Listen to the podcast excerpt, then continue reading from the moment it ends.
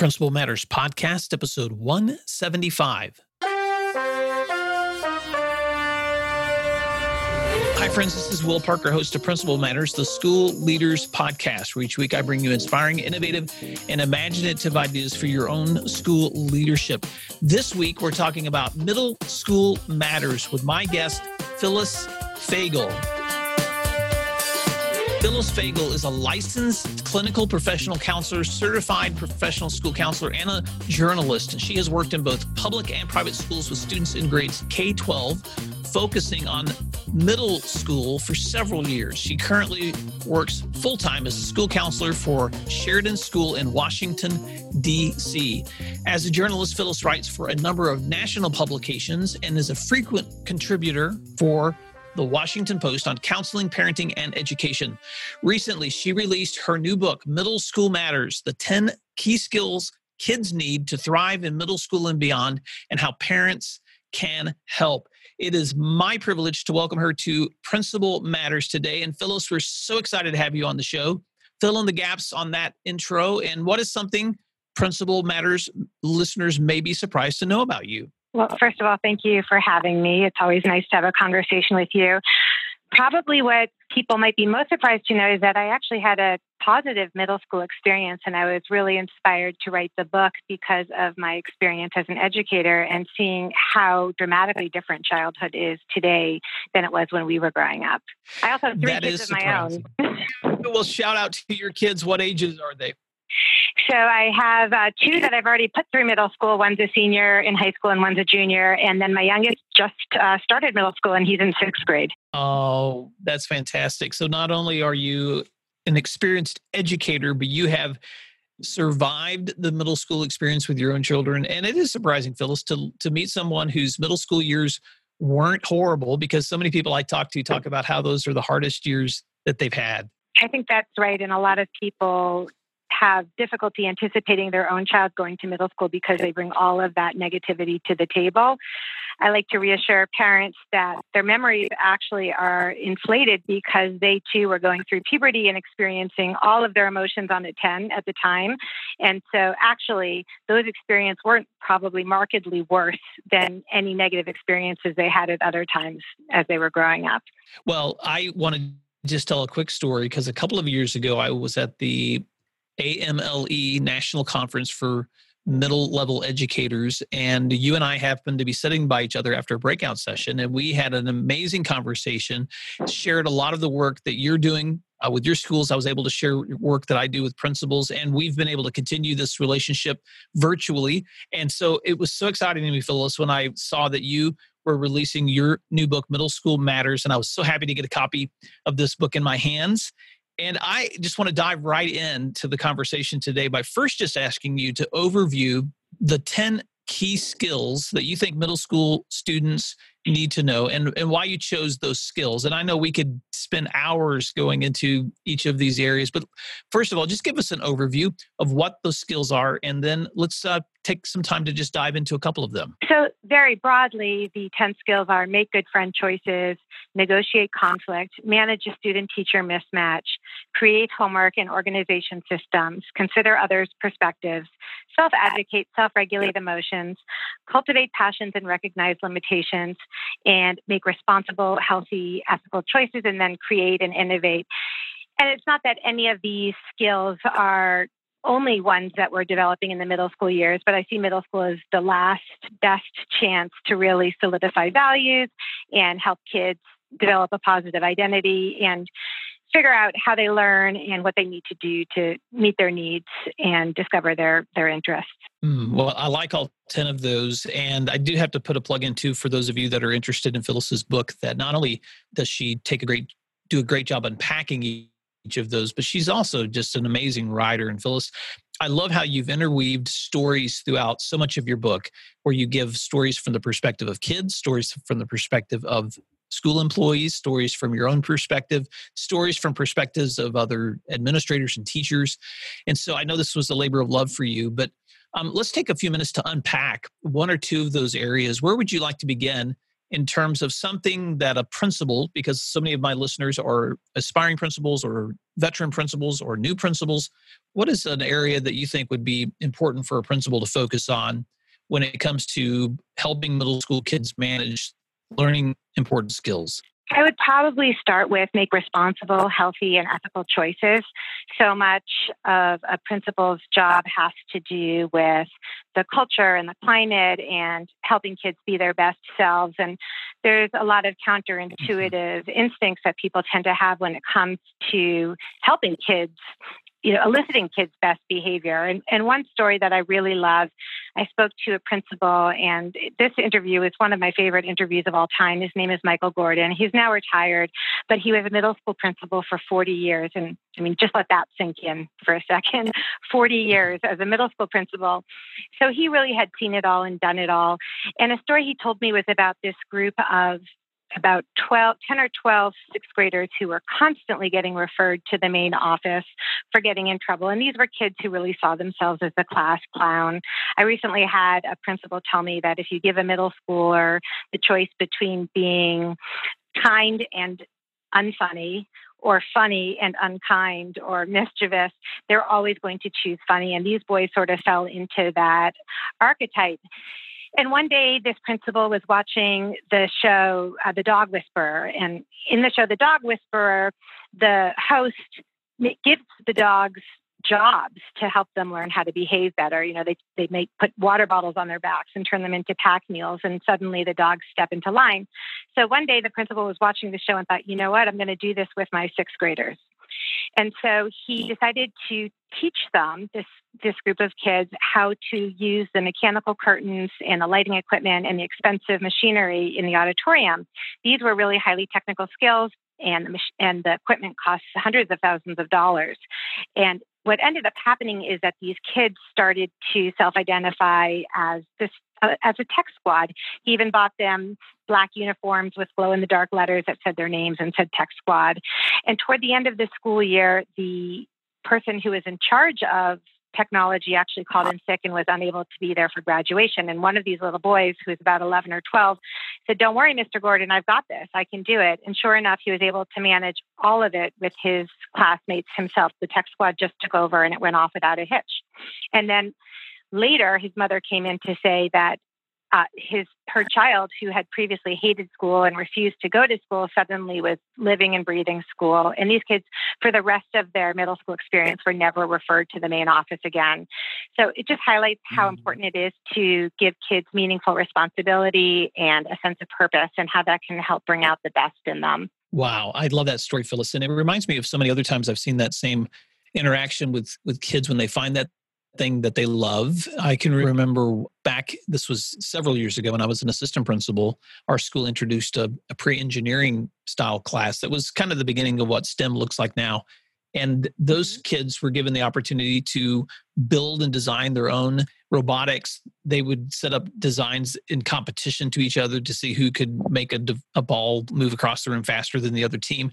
And I would get to school early as an administrator, and those kids would already be lined up ready to get in the building because they had a purpose. They wanted to be there so badly that they would get there before school. They would stay late after school because they found something that they loved. So I love that story.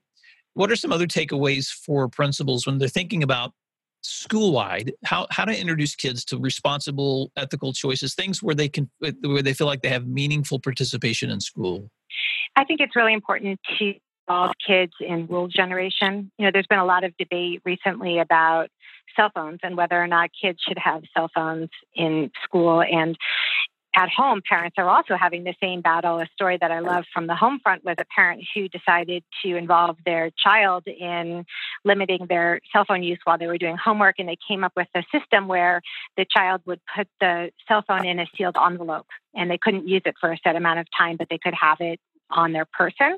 And that worked for them. And I think that's a good example of how when you engage and involve a kid, they're going to be more willing to follow whatever those policies are. You know, you're less likely to tear down a system you helped build.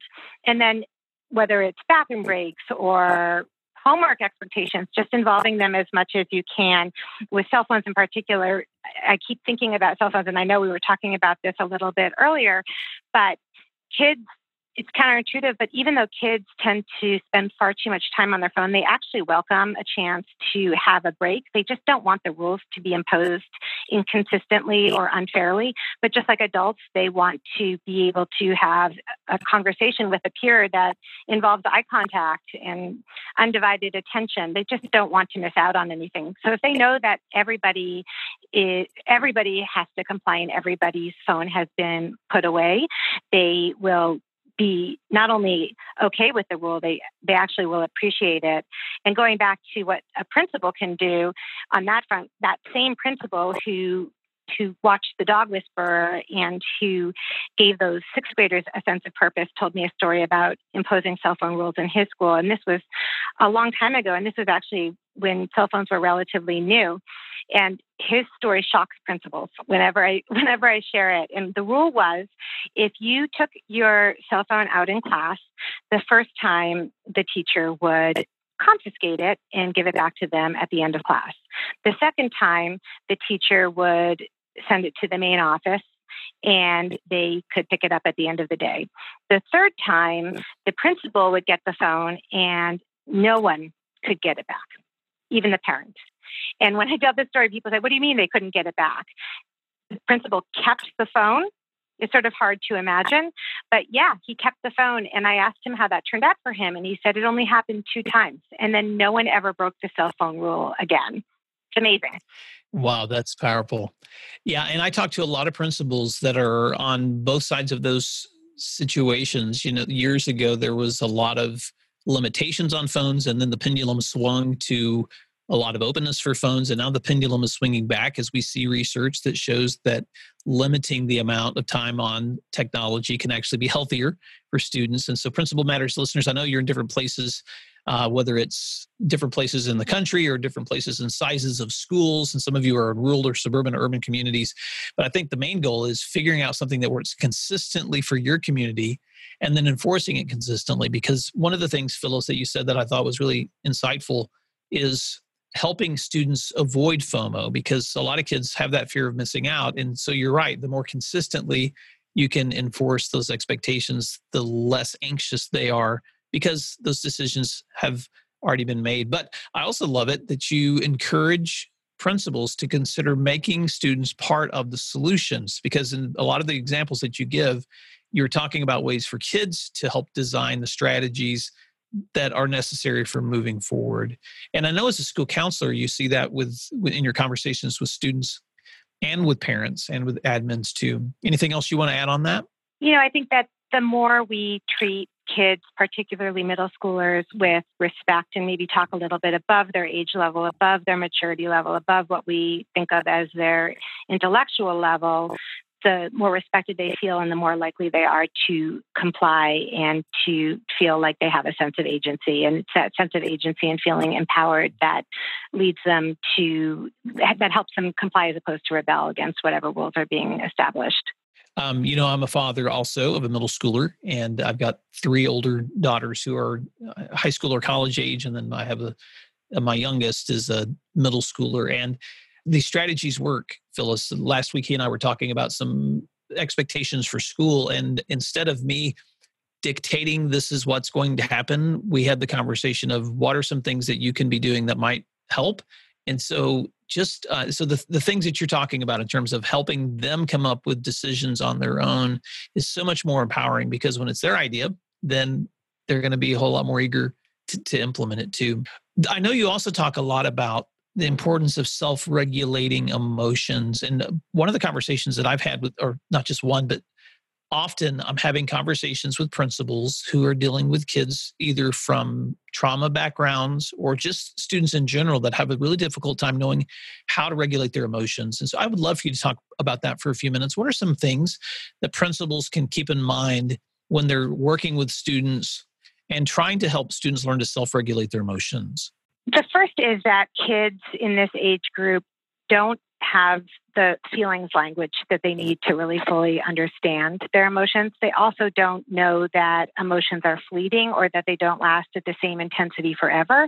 And they also don't understand that emotions don't define who they are. It's not their character. So if they have a shameful emotion, let's say jealousy or shame, they may not want to own up to it. They may not even recognize it. And that might lead them to lash out at a peer or to rationalize doing something mean or posting something online. And so what we wanted, or misbehaving in class, whatever it might be. So what we want to be doing with kids is helping them identify emotions, helping them label them, reflecting what we're seeing, and then validating those emotions. And I think that's a key step that we tend to neglect. So when we validate, it doesn't mean we agree or that we approve of how they're behaving. It means that we understand why they feel that way. So let's say a child feels that a teacher has embarrassed them in class. Maybe the teacher didn't intend to embarrass them, but the child feels embarrassed. And maybe they throw a chair or they say something inappropriate. And the administrator is then talking to them about this incident that happened. If you start right in with why it was inappropriate, you've already lost them. They're going to be defensive. But if you start with, if I felt like I had just been embarrassed in front of my peers, and remember, they care more about their peers' opinions than anyone else. They care about the adults' opinion of them as well. But dropping a notch in the eyes of their peers is really, really upsetting to a tween. So if you just validate, I might want to throw a chair too. If I felt that I'd been humiliated, they're going to calm down and they're going to be able to engage in problem solving in a different way. Whereas if you shame them, they're going to get stuck. And I spoke to a principal at a school in New York, this happened about a year ago. He'd actually seen something I posted on social media about how instead of shaming a child or launching into criticism, to simply ask them if they'd been their best self. And the reason I posted it is because I had had an experience where I realized how powerful that language was. And I didn't know this principal, but he sent me an email or a direct message on Twitter, I think, a day or two later to say, I want to share a story with you. And the story was that he was in the cafeteria and these two eighth grade girls came running up to him and they said, Mr. Adams, you have to come over here. I'll give this girl a different name. Samantha is crying. And the principal said, what happened? And what had happened is that earlier in the day, these two boys had been plotting something they were going to do. And one of them came up to her and said, this boy is going to ask you out. And even though it seemed unlikely that this particular boy was going to ask her out, she did like this boy and she was kind of excited that he might be interested in her. And later, when she was in line in the cafeteria, sure enough, the boy who she had been told was going to ask her out, asked her out. And because she had been primed to expect this, she took it at face value. But as she was walking back to her seat at the cafeteria table, she could hear the boys at the other table, including this boy, laughing really loudly, even before she got back to her seat. And she realized it had been a setup. And the intent was to humiliate her or to have fun at her expense. And so when the principal heard this, he saw red, he was furious, and he dragged the boys to his office and started to really assail their character. You know, what kind of people are you? And he happened to glance at his screen because he was going to start taking some notes. And that's when he saw my tweet from the night before that said to try asking if they were their best self. And they had just been looking at him shocked and silent and a little defensive, but not really engaging or showing any remorse. So he stopped and he said, I'm going to take a breath and I'm going to switch gears. I want to start over. Do you think you were your best self? And suddenly these boys let down their defenses and they both started to cry. And it was clear how guilty they felt. And he was able to call in their parents and have a productive conversation with them and talk to them about how they could make amends and make it right. But I think it's such a good example of how we get nowhere if we just put kids in a situation where they have to put up those defenses as opposed to allowing them, giving them a runway back to being a good kid and allowing them to admit that they failed in some way. Wow, what a great story. I love that. And so the idea of self-regulating emotions, often what you talk about is the importance of first validating, not shaming.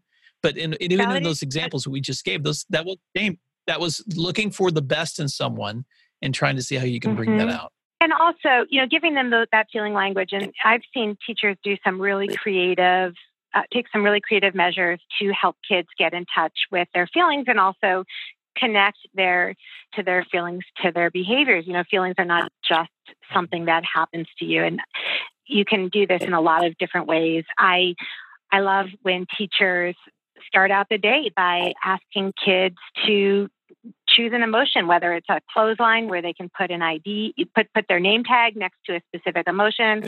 I saw one teacher who used a scale of 1 to 10, 10 being, please check in with me, I'm really in dire straits, and 1 being, I'm really full of joy. And I always like to remind educators, don't just check in with the kids who say that they are suffering.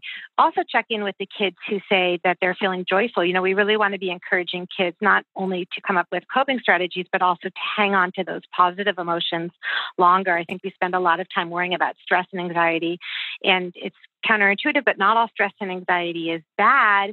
And we don't want to spend all of our time focusing on the negative emotions at the expense of teaching kids to hang on to those positive ones, if that makes sense.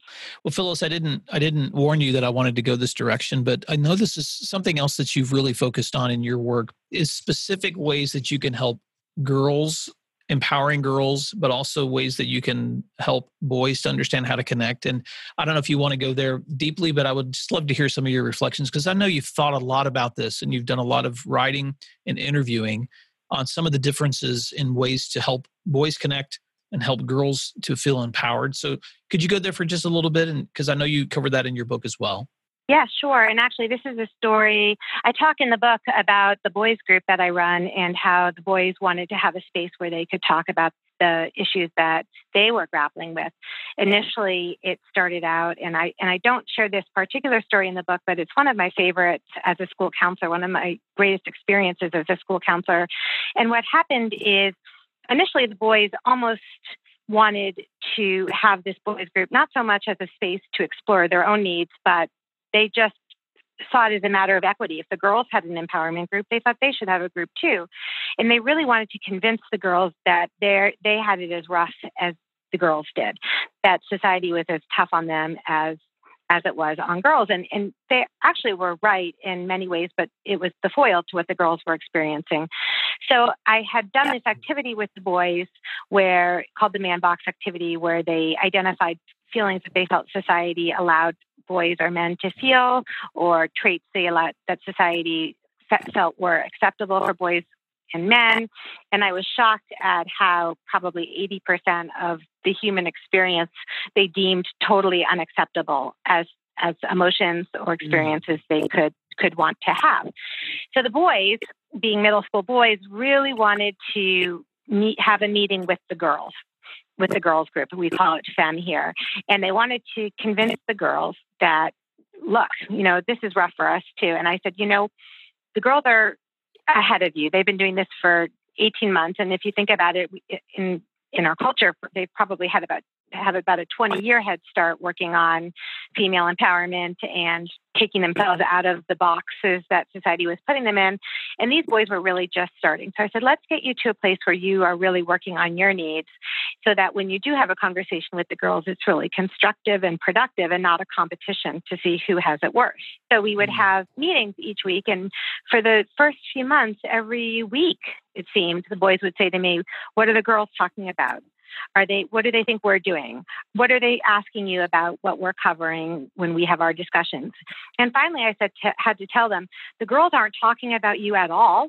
They're not thinking about you at all. They're really working on their own stuff. And so the boys did end up shifting gears and focusing on what their needs were. And we had a lot of really deep conversations, or they had deep conversations among themselves. I really view myself as more of a facilitator, only there to bring the conversation back to the center if it veers too wildly off course, and to give them a little bit of structure and help them decide what it is that they wanted to talk about. But things like that you might be surprised to hear, like body image challenges, or how they wanted to have really strong, trusting relationships with their peers, or how they felt like it wasn't okay to say they really liked school or really liked reading, or that they didn't like sports. And after about 18 months, I said, you know what? If you still want to meet with the girls, I think you're ready. And this was probably 6 months after the book came out. or before the book came out at that point, but it was not in the book. And I brought them into this meeting and I did the man box activity again, which is, you know, reading off a series of adjectives and traits and asking them whether or not it belonged in the man box or the woman, or if it belonged in the man box or not. And I also did the woman box activity, which was sort of the female equivalent. And I had the boys and girls call out at the exact same time, whatever their knee-jerk reaction was. And so together, all the boys and girls would call out yes or no. So I would say, does compassion belong in the man box? And they would say no. Does ambitious belong in the woman box? And they would say no. And what struck me was how completely in agreement they all were. And when we were done doing this activity, what they realized was that they really were fighting the same battle. And that if you could open up the experience for boys and men and allow them to feel the full spectrum of emotions, and you did the same for women, you were serving everyone's needs. And it was really a beautiful moment. And instead of that antagonistic, competitive, interpersonal relationship that they had started out with, they were really on the same page, and there was no conflict whatsoever by the time they had that meeting. Wow. What a great story. And Phyllis, thank you for the work that you're doing with kids. I can't imagine the number of those boys and girls that have language now, they have vocabulary now, they have an understanding of themselves better than they had before. What a powerful model that you've been able to work with boys and with girls. And for boys who are so eager for role models, male administrators or male coaches can be really powerful advocates for allowing boys to feel that full spectrum of emotions and to help them get out of the boxes that they feel constricted to. Principal Matters listeners, the book is Middle School Matters, the 10 key skills kids need to thrive in middle school and beyond, and how parents can help. And Phyllis, as we're wrapping up today's conversation, I just want to also encourage Principal Matters listeners to connect with you, with your content on your website and some of the things that you write for national syndications. What are ways that Principal Matters listeners can connect with you or stay connected with your content? My contact information is on my website, which is phyllisfagell.com. I also have all of my articles, for the most part, on my website. And then I tweet fairly frequently about all of these kinds of issues at PFagel. Well, Phyllis, thank you so much for the value that you provide to your school. And thank you for putting together such an amazing resource. Are there any closing comments or words that you'd have for Principal Matters listeners as we wrap up this conversation? I just want to thank you not only for inviting me today, but for having so many insights over the last few years. I want to let your readers know that I've quoted you several times in my articles, and I really appreciate how you've been a role model for your students and for your own kids in terms of modeling that a real man can show affection, or in terms of advocating for mental health services for kids in school. So thank you for the work that you do too. Well, thank you, Phyllis. Well, Principal Matters listeners, I want you to go to Amazon.com, look up Middle School Matters, and order this amazing resource. I have it in my hands as I'm speaking, and not only is it just packed full of amazing resources, but it has amazing stories, just like the ones that Phyllis told as well. And just to wrap up, those 10 skills that Phyllis mentioned earlier, as you summarize today's conversation, 10 things that kids can do that they need to know to thrive. 1, make good friend choices. 2, negotiate conflicts.